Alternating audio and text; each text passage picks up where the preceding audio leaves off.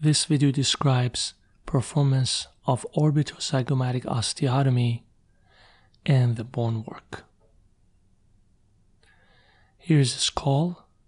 The outline of the orbitozygomatic craniotomy is marked.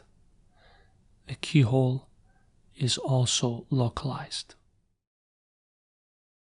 The initial burr hole is placed a few millimeters above the frontozygomatic suture and a few millimeters behind the vertical line through this suture.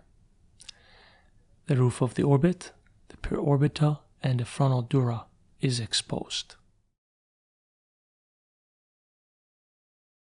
Next, the craniotomy is completed.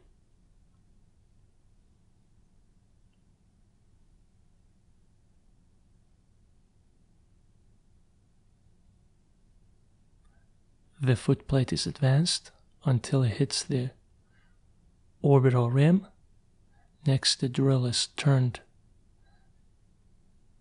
forward.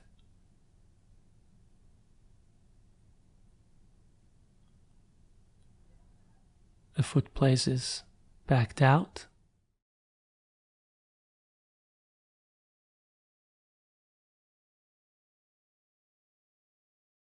The pterion is also drilled away.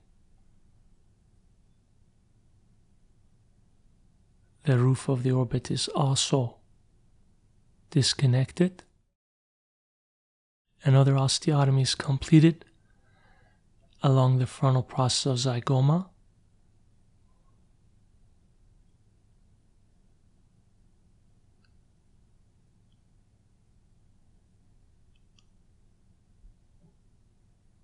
Bony cut connects the osteotomy across the frontal process of zygoma to the area of the pterion. An osteotomy is used within the keyhole to disconnect the orbital roof.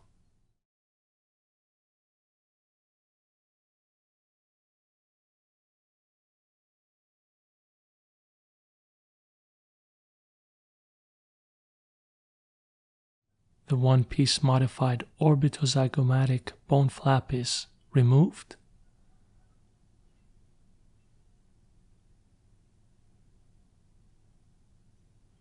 Part of the orbital roof may also resect it for more expanded trajectory toward the parasellar space after dural opening.